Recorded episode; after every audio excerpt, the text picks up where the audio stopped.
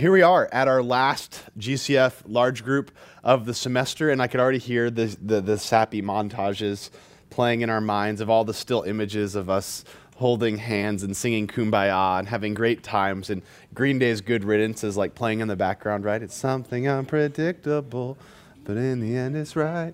Right? And that I know we're all experiencing that because it's the finale. It's interesting. It's actually a psychological precept too, is that how things end, you typically remember how things finish. And how you remember that event finishing actually shapes how you remember that event as a whole.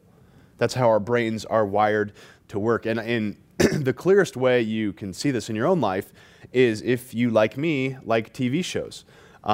Take TV finales, for instance. If a TV show has a bad finale, regardless of how enjoyable that series as a whole was, you tend to look back at that show with kind of this lackluster disdain in your heart. i.e., How I Met Your Mother.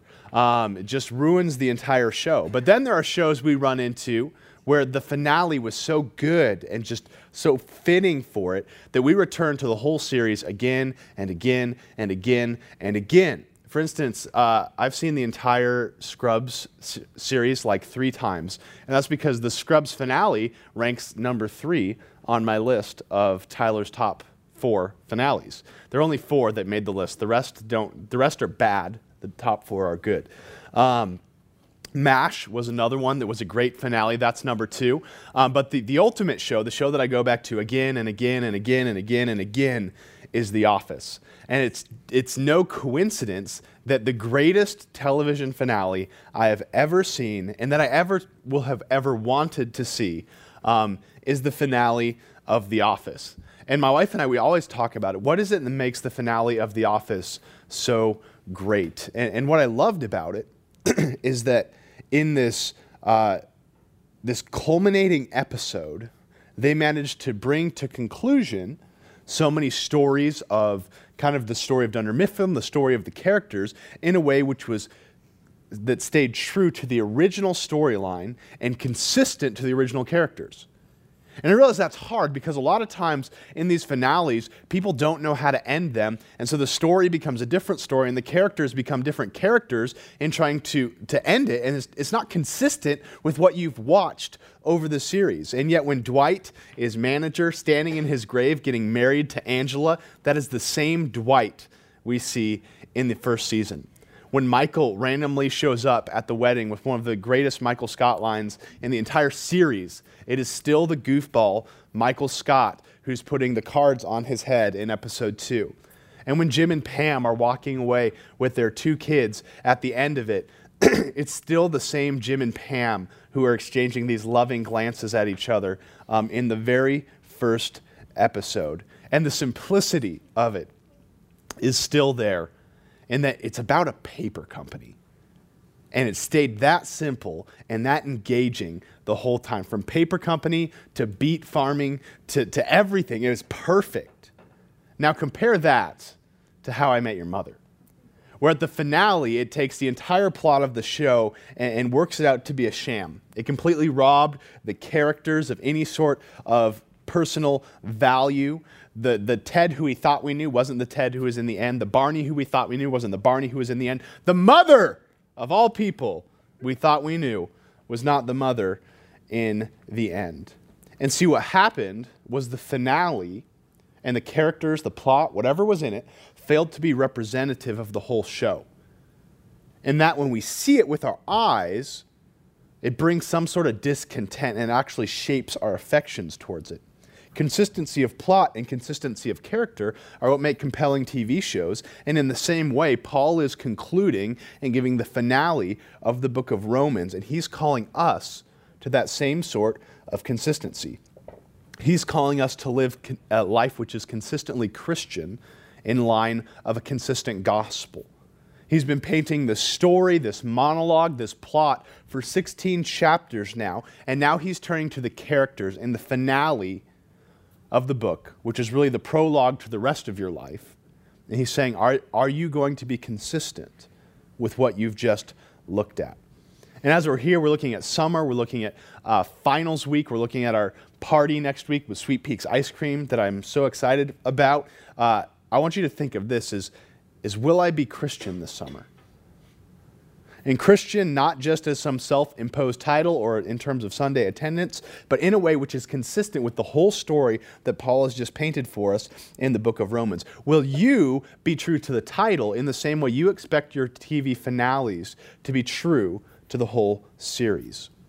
And what we're going to see tonight is that a consistent Christian is open to what is good, closed to what is evil, and compelled by what is glorious. Open to what is good, closed to what is evil, and compelled to what is glorious. How can we be in line? How can we be consistent? How can we be representative of who we are?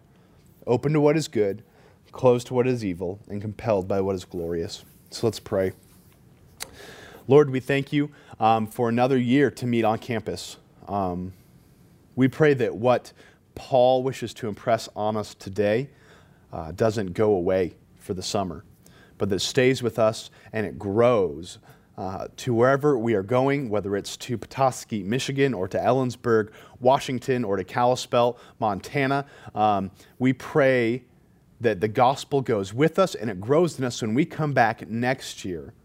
We are anxious not to see what new Christians have come to GCF, but we're anxious to see how we can make more Christians through the power of your gospel to serve your church and glorify your name. Lord, we pray that we can be consistent Christians because we have a compelling vision of the gospel. We pray that you are kind to us tonight, that you grow your gospel here at the University of Montana, Lord, that this will be a place that experiences revival, that experiences a great wave of salvation, not because we are mighty or because any other campus ministry has figured it out, but because you are a God who has purposed and planned for a great salvation for this world. And so we want to come in line with the missionary heart of God and do our purpose to present the gospel to a dying people. We pray this in your name. Amen. So, probably a weird passage to start with tonight, but we're going to read the first 16 verses of Romans 16. So this is what Paul says. I commend to you our sister Phoebe, a servant of the church in Cenchreae, that you may welcome her in the Lord, in a way worthy of the saints, and help her in whatever she may need from you, for she has been a patron of many, and of myself as well. Greet Prisca and Aquila, my fellow workers in Christ Jesus, who risked their necks for my life, to whom not only I give thanks, but all the churches of the Gentiles as well give thanks. Greet also the church in their house. Greet my beloved Epenetus, who is the first convert to Christ in Asia. Greet Mary, who has worked hard for you. Greet Andronicus and Junia, my kinsmen, my fellow prisoners. They are well known to the apostles, and they were in Christ before me. Greet Ampliatus, my beloved in the Lord. Greet Urbanus, our fellow worker in Christ, my beloved Stachys. Greet Apelles, who is approved in Christ. Greet those who belong to the family of Aristobulus. Greet my kinsman, Herodian, those in the Lord who belong to the family of Narcissus. Greet those workers in the Lord, Tryphena and Tryphosa. Greet the beloved Persis, who has worked hard in the Lord. Greet Rufus, chosen in the Lord, also his mother, who has been a mother to me as well. Greet Cenchreae and Phlegon, Hermes, Petrobus, Hermas, and the brothers who are with them. Whew. Greet Philologus, Julia, Nerus, and his sister, and Olympus, and all the saints who are with them. Greet one another with a holy kiss. And the churches of Christ greet you. So, far from being just an empty list of really hard Greek names that pastors will have to pronounce through the power of the Holy Spirit, this list actually carries a huge point for us tonight, because the whole Bible is God's word. And so that doesn't mean that only the truth statements of Scripture, only the portions of Scripture which explicitly tell us about Christ, or only the portions of Scripture that fit well on Twitter or Instagram are inspired. The whole of what God has left us in the Word of God is for our good. And we see that tonight where we actually see our first point, a portrait of Christian openness. To be Christians open to what is good, we need to know what Christian openness means. And here we see that.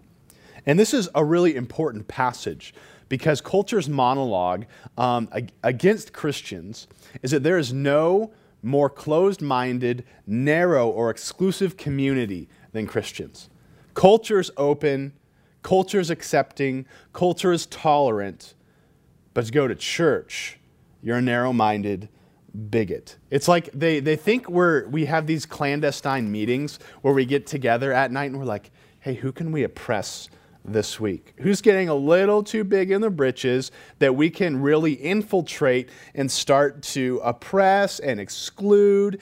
And it's like, if I could express and exclude anyone into conformity, I would do it with my children. But I can't even do that, let alone culture, okay? But they have this big brother picture of us, just like the whole point of Christianity is to exclude people.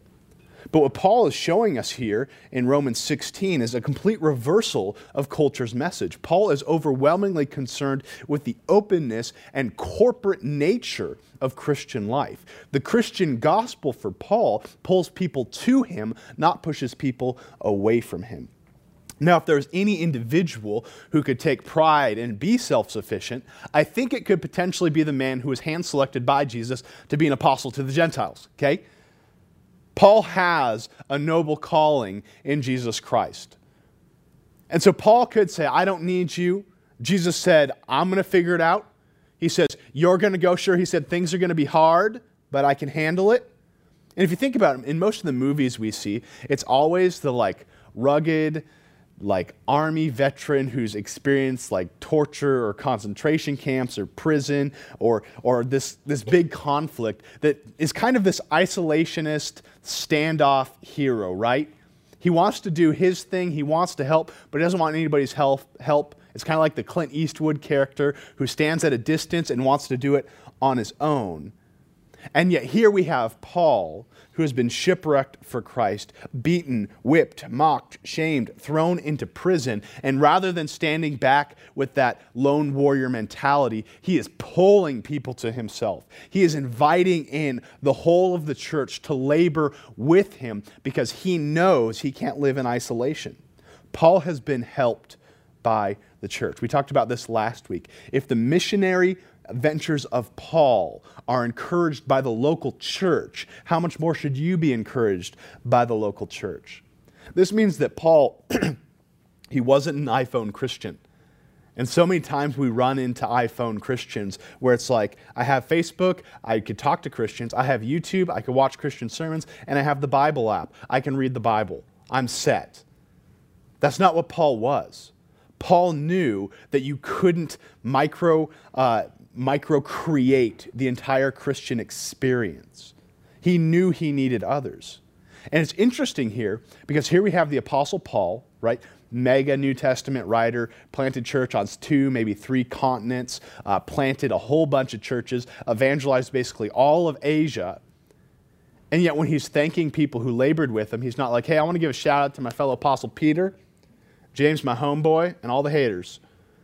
He's not just bringing in these people who are on the same level as him, saying, I'm grateful that I've got these other great apostles who are laboring with me. No, Paul is like, Rufus, Aristobulus, thanks, guys.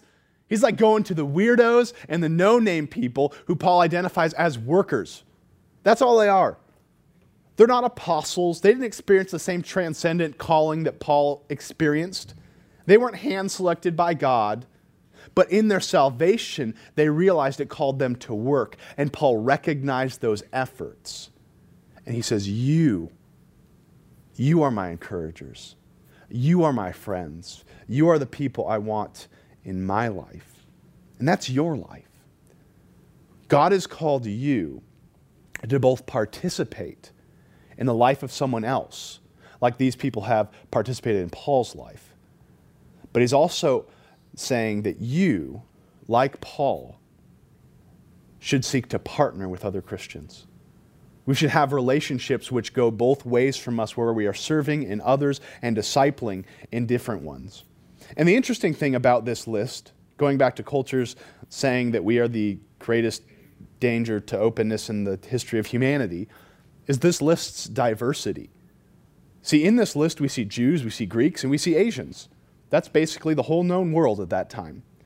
And surprisingly, given how women were treated in this culture and in this age period of literature, there's an amazing amount of women.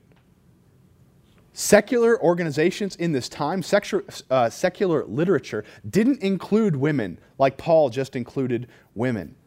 But Paul includes them. Paul includes known slaves. Paul includes powerful cultural influencers. Paul includes people who suffered with him, who worked with him, who supported him, and who merely cared for him. Paul, like, references a stand-in grandma in this text. This is good news for us, because that shows that there's not many people that Paul, one, hasn't benefited from, and two, Paul has not welcomed into the household of faith. And the point of this diversity is that the gospel brings us together. The more time I spent looking at the book of Romans, which is kind of just seen as this big theological handbook, but when I started really looking at it and really studying it, I realized the theology that Paul's writing about is not a theology meant to inflate the mind, but a theology meant to open the home. Look at Romans 16, 1 and 2. Look at the welcoming language he gives. I commend to you our sister Phoebe, a servant of Christ at Cenchreae, that you may welcome her in the Lord in a way worthy of the saints, and help her in whatever she may need from you. For she has been a patron of many, and of myself as well. Look at chapter 15, verse 7. Therefore welcome one another as Christ has welcomed you for the glory of God. Chapter 14, verse 1. As for the one who is weak in the faith, welcome him, but not to quarrel over opinions. Chapter 12, verses 4 through 6. For as in one body we have many members, and the members do not all have the same function. So we, though many, are one body in Christ and individually members of one another, having gifts that differ according to the grace given to us. Let us use them. And then we look at Romans 1, verses 14 and 15, where it says this, I am under obligation both to the Greeks and to the barbarians, both to the wise and to the foolish. So I'm eager to preach the gospel to you also who are in Rome, which I always find that funny. He's like, hey, I'm into preaching it to the foolish. That's why I'm coming to Rome. But Paul here is saying that this gospel has come in, you can't say it anymore. I was going to say it came in like a wrecking ball, but stupid Miley Cyrus has ruined everything. But this gospel found all of the boundaries and all of the borders, language, geography, culture, background, and it smashed it with Jesus Christ. It said, what do you need to be Christian? Do you need to be an upper-class white man in 21st century America? Do you need to be a powerful cultural broker in first-century Greco-Roman culture? No, to be in Christ, you need to have the gospel, and the gospel levels those distinctions. You see, there's no group of people more welcoming, more open, more eclectic, and more diverse than the Christian church, because there's no message more leveling than the Christian gospel, which says all have sinned and fall short of the glory of God, and are saved not by position, privilege, or power, but by the grace of Jesus Christ through faith. You see, the call of the gospel is a call to love Christ, but you can't disassociate a call to love Christ from a call to love others. Not outside the faith, not inside the faith. And actually, inside this book, Paul, I'm amazed at how a great tone of Romans is this tension between strong Christians and weak Christians.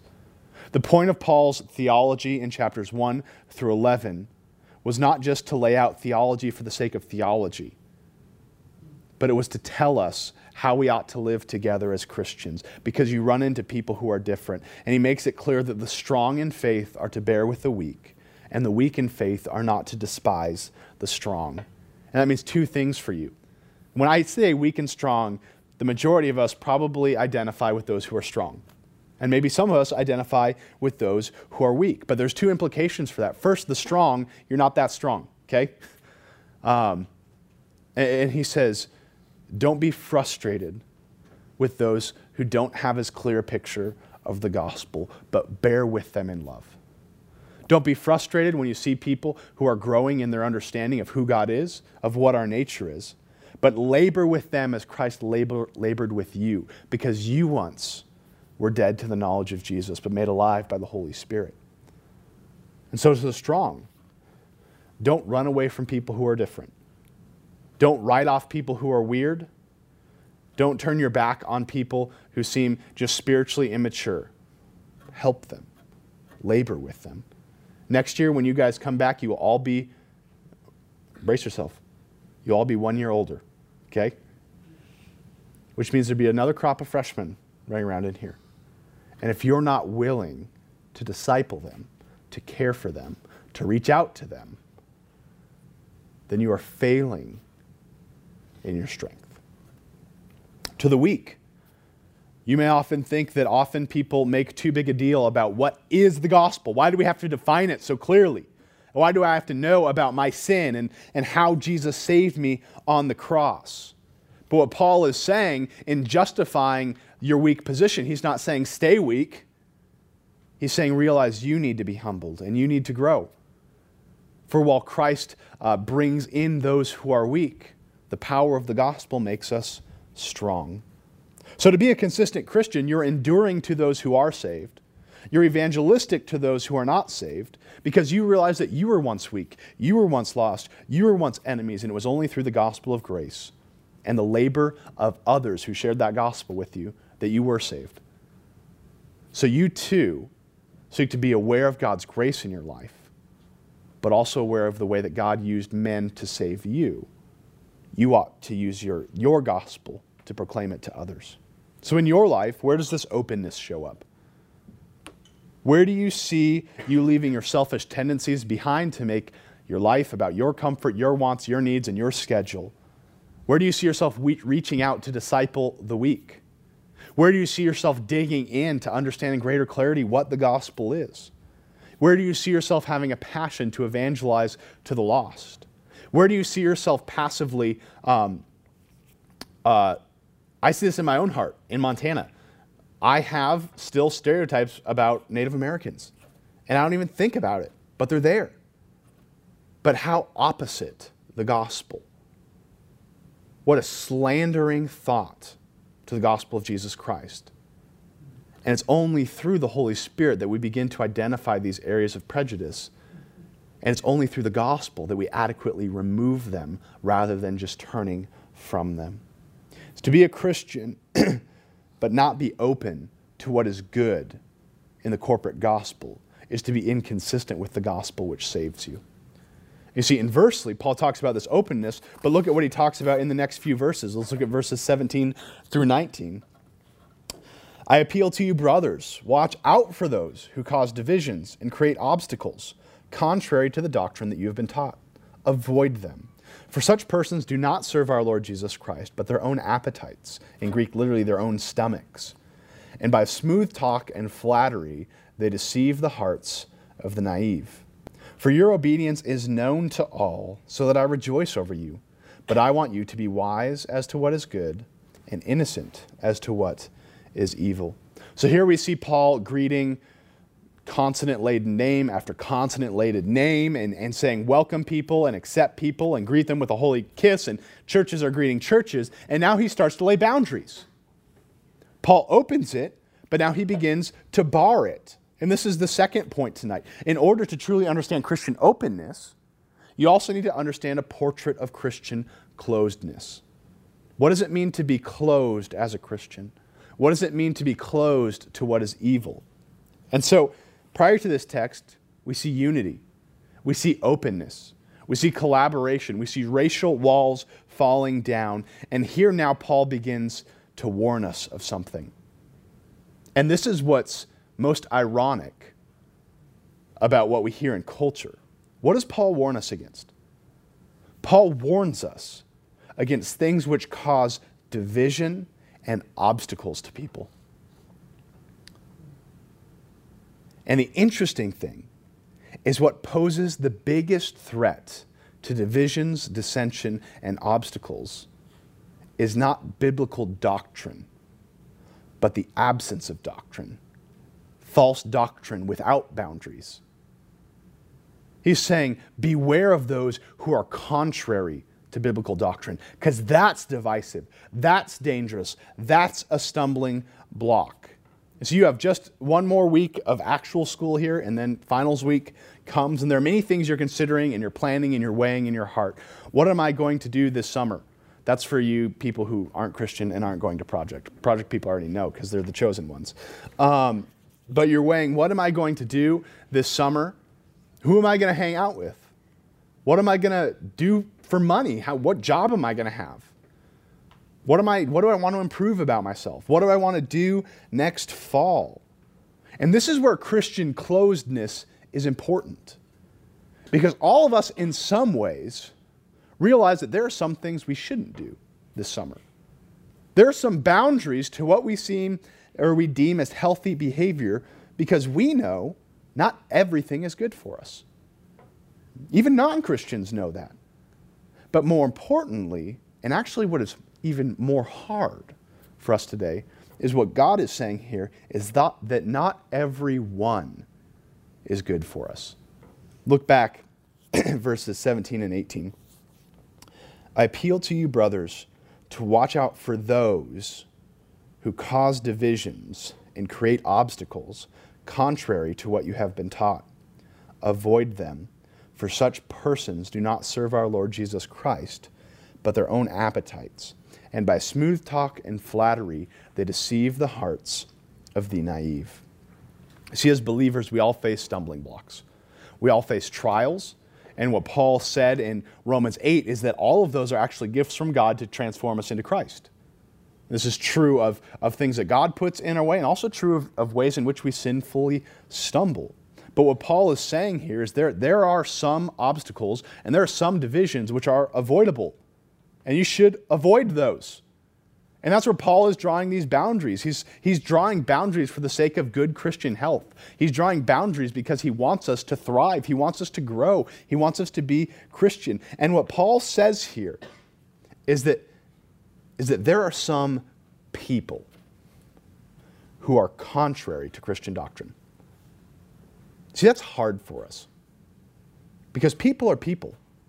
And people are real. And it's easy to say there are some doctrines which are contrary to the gospel, right? Doctrines are thoughts. They're not people. I don't go and eat pizza and watch football with doctrines. I do it with people. I didn't grow up with close friends that were doctrines. I grew up with close friends which were people who I really related with, who I really had interaction with, who I really liked. But the truth is there are some people in our lives who, despite our relationship history with them, are harmful to us because of where they stand in relation to Scripture. And the Greek word that's used here of contrary, it could actually mean two different things here. It could mean first that it's a person who says things contrary to doctrine, meaning someone who thinks they're a Christian, who talks like a Christian, who thinks they act like a Christian, but they're telling you to do Christian things which are clearly opposite the gospel. If you don't think that's a common thing, look at Donald Trump, okay? It's common. It's even nominal still in America for people to say, yeah, you could be a Christian, but why do you have to do that? You don't need to do that. And then it could also mean people who are against or opposed to Christianity, people who don't see themselves as a Christian, but seek to undermine the gospel, to be in opposition against it, to proclaim the foolishness of the gospel. You are so weak-minded. That's such an antiquated belief that you would think that. Do you also believe that witches are running around and there are boogie monsters under your bed? And Paul says of these people, both of the Christians who speak contrary doctrine and of the enemies who are against doctrine, he says, avoid them. For they don't follow the gospel. They follow something of their own appetite. Meaning they make it up. That's one thing our culture is really good at, of making stuff up. And rather than coming alongside the Christianity, which is consistent with what the message of Christianity has been throughout Scripture, they invent their own, and it looks good and it sounds good. And just like the finale of How I Met Your Mother, it's branded the same way, same theme song, same actors, same supposedly plot. You fall prey to their smooth and enticing words, and you realize that you've been sold a false bill of sale. Right? They say things like, why do you have to be so legalistic? Why do you have to tell me how I live? Why do you have to say I can't do this? Why do you have to be so narrow-minded? Why do you have to be so different? Why do you, how foolish are you to think that you could actually find happiness in this way of life? True happiness is doing the opposite of everything you think is good. And they say these things to us, and in so doing, when we allow them into our lives, we are deceived, or the tone of the word is we are trapped, and you are naive, is what Paul says. See, what Paul is saying here is very relevant to your summer friends. As you go back to your friend circles, your family, the people you've had relationship with a long time, Paul is saying that in all these places we should seek to share the gospel. But he is saying that there is also in a place where you have deep intimacy with people who are far from the gospel, it becomes a danger to your own soul. That doesn't mean the relationships between you two have gone away, but it does mean that you need to be aware of how dangerous that is for you. Think about those who are closest to you, your closest friends. How would you describe them? What words would you say?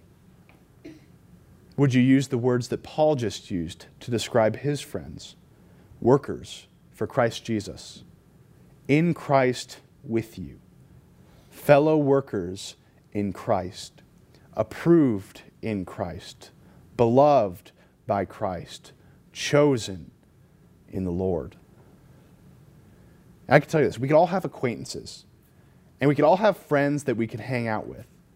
But when that top tier of friends, the friends you turn to for counsel, the friends you turn to when you are facing a decision, the friends you verbally process things with, the friends you turn to when things are tough, the friends you first call when the news is good, if they're not described in the same way Paul described his friends, you are being deceived. And Paul writes this hard message to warn you they should not be your closest friends. For if they are not living, proclaiming, and growing in the gospel, they are selling you snake oil and false promises, which will ultimately harm you and destroy you. That's not love, that's not friendship, that's not joy, and that's certainly not the openness that we want to see in culture. And so Paul wants you to be aware. Again, look at verse 19. For your obedience is known to all, so that I rejoice over you, but I want you to be wise as to what is good and innocent as to what is evil. You see, Paul doesn't just want you to drop your friends for the sake of dropping your friends. He wants you to really see why it is you're relating to some people and why it is you shouldn't relate to other people.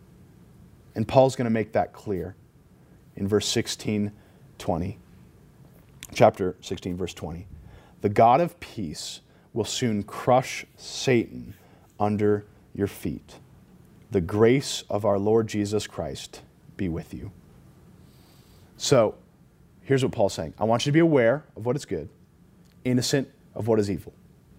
For the God of peace will crush Satan under your feet, and the grace of the Lord Jesus will be with you. Here's a question for you. Why would you knowingly want to associate with something evil when Jesus has promised to destroy it?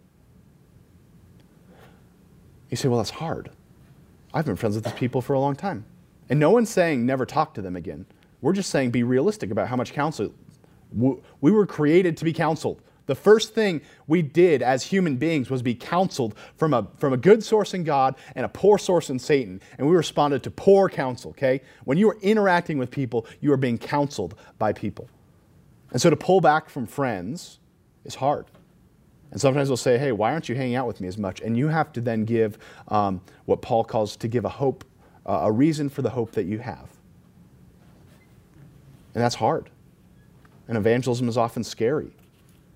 Talking to someone you've been great friends with is often intimidating.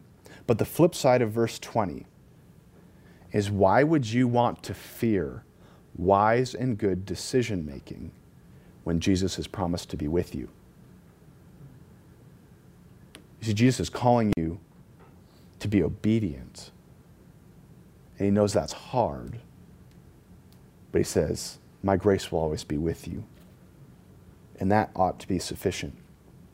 You see, when Jesus died on the cross for our sins, he revealed the danger of sin. It's deadly. It demands your life. But in his resurrection, he revealed to us the power of the gospel. It's life-giving, and it brings life. You see, to be obedient and to be consistently Christian, your life needs to be shaped by the danger of sin seen on the cross and the life of Christ seen in his resurrection. And when we understand those two things, it shapes the way we live. It shapes the call of obedience in our own hearts. And see, I was recently watching a show with my kids, Wild Kratts. It's this TV show where it looks at animals. And I was... they're talking, I've learned a bunch of cool things from Wild Kratts, like the best animal for speed that has the greatest terms or greatest distance speed, but also burst speed, is the pronghorn gazelle. And that's because their antlers are hollow, and so they actually circulate air, and so it cools them. Anyway, as I was watching this, they're talking about buffalo birds. And buffalo birds are birds that feed off of buffalo, okay, good. This is Ornithology 101. You guys are passing so far. But buffalo are herd animals. And so buffalo don't stay in one place very long. They're always on the move. So what that means is that the buffalo bird doesn't have time to stop and build a nest.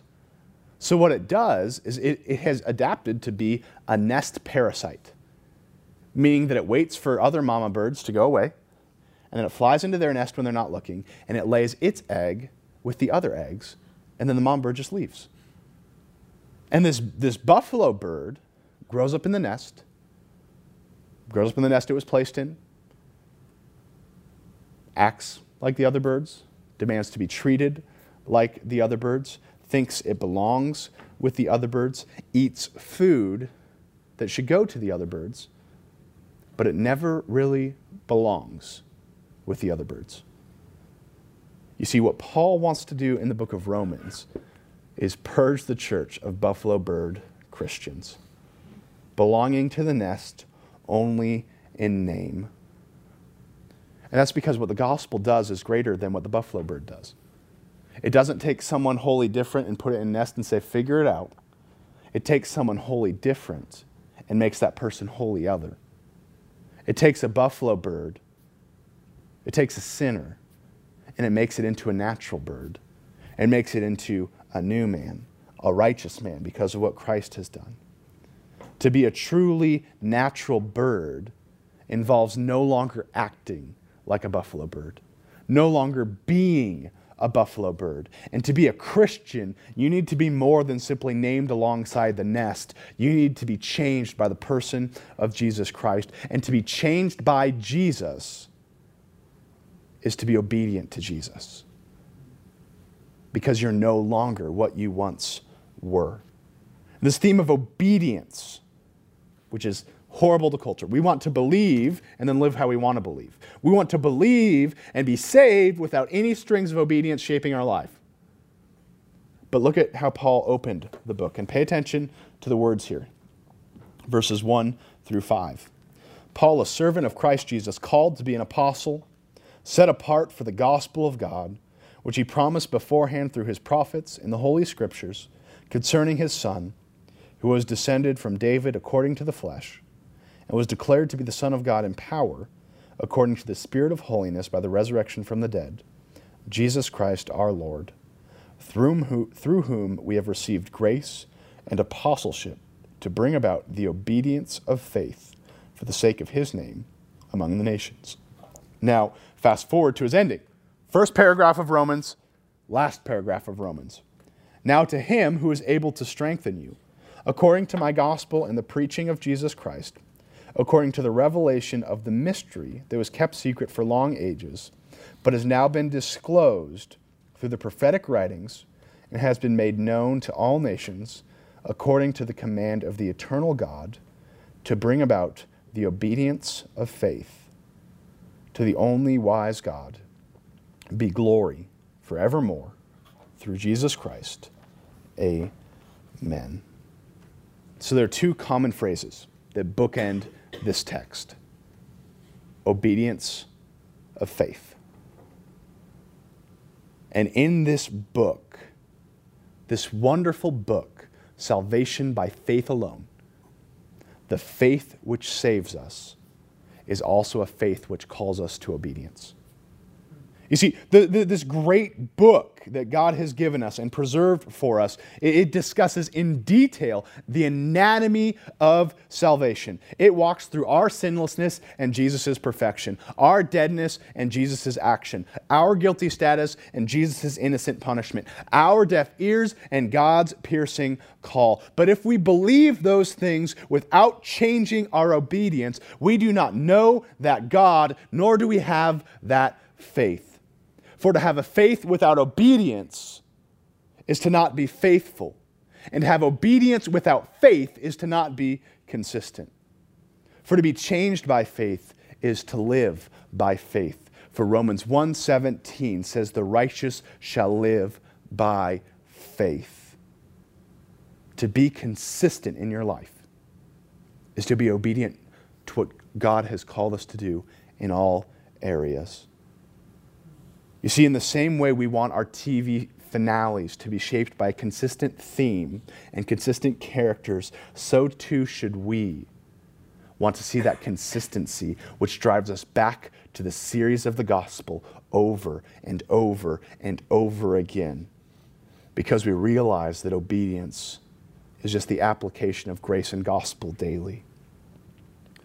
To truly show the beauty of what's happened in our hearts, we have to go back to the gospel over and over and over again, so that each time we look at our lives, we're struck by the drumming narrative of grace in our own life.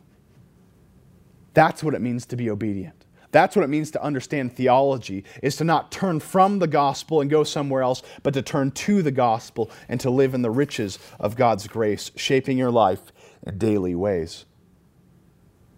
But how is this truly done? Look at Paul's doxology again, Romans 16, verses 25 and 28.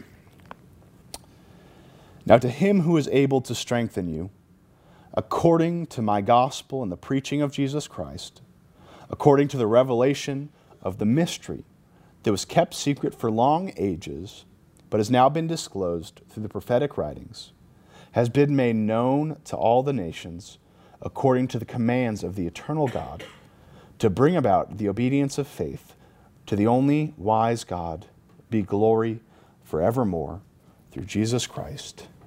Amen.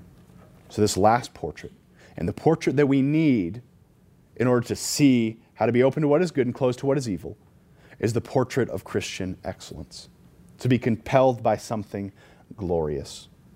You see, in this passage, what Paul begins to do is he begins to tell us the mystery of God revealed, right? He walks through this thing according to the mystery that was kept secret. What were the Old Testament people looking for? The gospel, which was seen in shadow but not in shape, heard in tone but not in quality. And it says, now being revealed to us in the gospel, in the Christ event, is the mystery of God. Okay, so tonight is draft night in the NFL. If anyone tells me about it, it will cause me to question my obedience. And so the week leading up to the NFL draft, everyone wants to know what's in the mind of the GM controlling your team, of the general manager. Who's going to draft that guy? And all these anonymous sources are saying, my source with the Titans says this. And we long, like us NFL fans and draft nerds, we just long to know, what is it that the guy in charge is thinking regarding this guy? And here we have, do you realize the mind of God is laid open for us in this text? We get so excited to think about what Jay-Z thinks about rap, or Beyonce thinks about fashion, or what Donald Trump thinks about America. And yet here, the heart of the cosmic creator, the infinite sustainer, the holy father, the imminent judge, the transcendent divine has been laid bare before men as exposed in the person and work of Jesus Christ in Scripture. You see, this is the compelling portrait of Christ which shapes our obedience. That means that Paul isn't calling us to blind obedience for the sake of rote repetition. Do because you ought to do. He's calling us to be compelled by the glory of God in the gospel to obey with faithful efforts in every area of life. Why should you be concerned about a life of obedience and faith? Why should you be concerned that God will receive glory and honor and praise forevermore through Jesus Christ? Why should we care that the nations know the glory of God and command of the eternal God? Because it's only through that gospel that you have life. It's only through that grace that you have salvation. Because to not know the wonder of your salvation is to not know the glory of God. And to not know the glory of God is to be disobedient to His call in your life. To not be amazed by God is the first sin each and every one of us commit. For Christian worship isn't the result of man's effort to find something worthy in God, but it's the response of a man who rightly sees God as who He is. Just 2 weeks ago, look at the command of God in Romans 15:11. Praise the Lord, all you Gentiles. Let all the people extol Him. You see, we care about responding to the gospel in obedience because those who understand the gospel can't help but respond to the beauty of Christ. And that's why in Romans, Paul is unpacking and storing and pulling out for display and setting up this beautiful gospel, which he says is only a reminder of what you already know in the gospel of Jesus Christ. We respond in obedience because we know, as Romans 1 puts it, we were dead in the trespasses of our hearts, rejecting Jesus, exchanging the truth for a lie. We know we're able to know Him only because Romans 2 comes and says that Jesus was righteous to the end, but we were only sinners by nature. Romans 8 tells us that as we encounter these demands of Christian obedience, we may encounter sword and famine and disease and pestilence. But why should we worry about responding obediently to God when He has promised that nothing can separate us from the love of God in Christ Jesus our Lord? For as Romans 6 says, those who have new life in Jesus, why should you fear losing it? You may believe and have confidence before God despite your current emotion, cultural circumstances, or present oppression, because Romans 9 tells us that we believe not because you have the capacity or because you have some special enlightenment, but because Jesus found you in the deadness of your heart. You were saved not because you found God, but because God found you and reached out to you through the gospel of Jesus Christ. And we know that because God's zeal for salvation knows no boundaries, borders, or language barriers, His gospel will go to the ends of the earth, and His gospel will win people to eternal life in this life and in the life to come, where the ultimate crushing of Satan's head has happened. The fulfillment of Genesis 3:15, where the new Adam has crushed the serpent, has come to abolish sin and death and slavery and famine and disease and hardship and apartheid and oppression and addiction and suffering and cancer, and everything this sinful world holds so dear has been undone by the power of the cross made manifest in the resurrection of the dead. And we know that that calls us to be obedient even unto death for the sake of Jesus Christ, for He has crushed Satan and given us grace. You see, how do we become obedient Christians? By being changed by God. You can't stir up that vision. You can't out-effort that vision. You plead to God that He opens your eyes to see the glory of Himself in Scripture. And in His grace, what Paul has just said to us is that that is His delight. That is what compels us to obedience, to worship, to glory, and to eternity. To him, the only wise God, be glory forevermore through Jesus Christ. Amen. Let's pray. Lord, we thank you for the book of Romans. We thank you that you have not given us a life which forces us to find tricky ways to connect what God has done for us to how we live for God.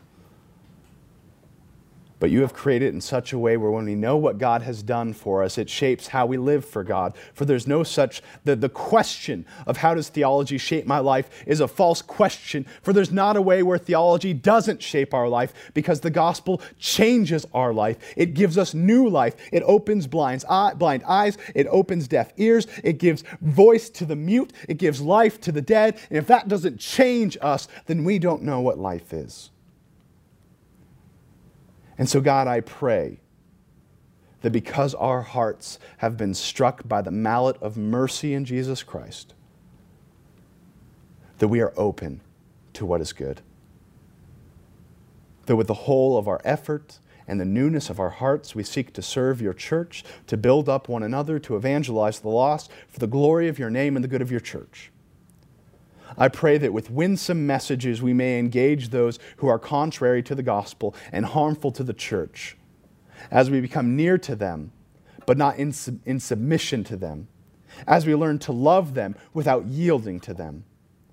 For we know that what is evil will be destroyed, but we are not of those who shrink back and are destroyed, but of those who believe and are saved. We thank you for this gospel. Now to him who is able to strengthen you, according to the gospel and the preaching of Jesus Christ, according to the revelation of the mystery that was kept in secret for long ages, but has now been disclosed through the prophetic writings, and has been made known to all the nations, according to the command of the eternal God, to bring about the obedience of faith, to the only wise God, be glory forevermore, through Jesus Christ. Amen.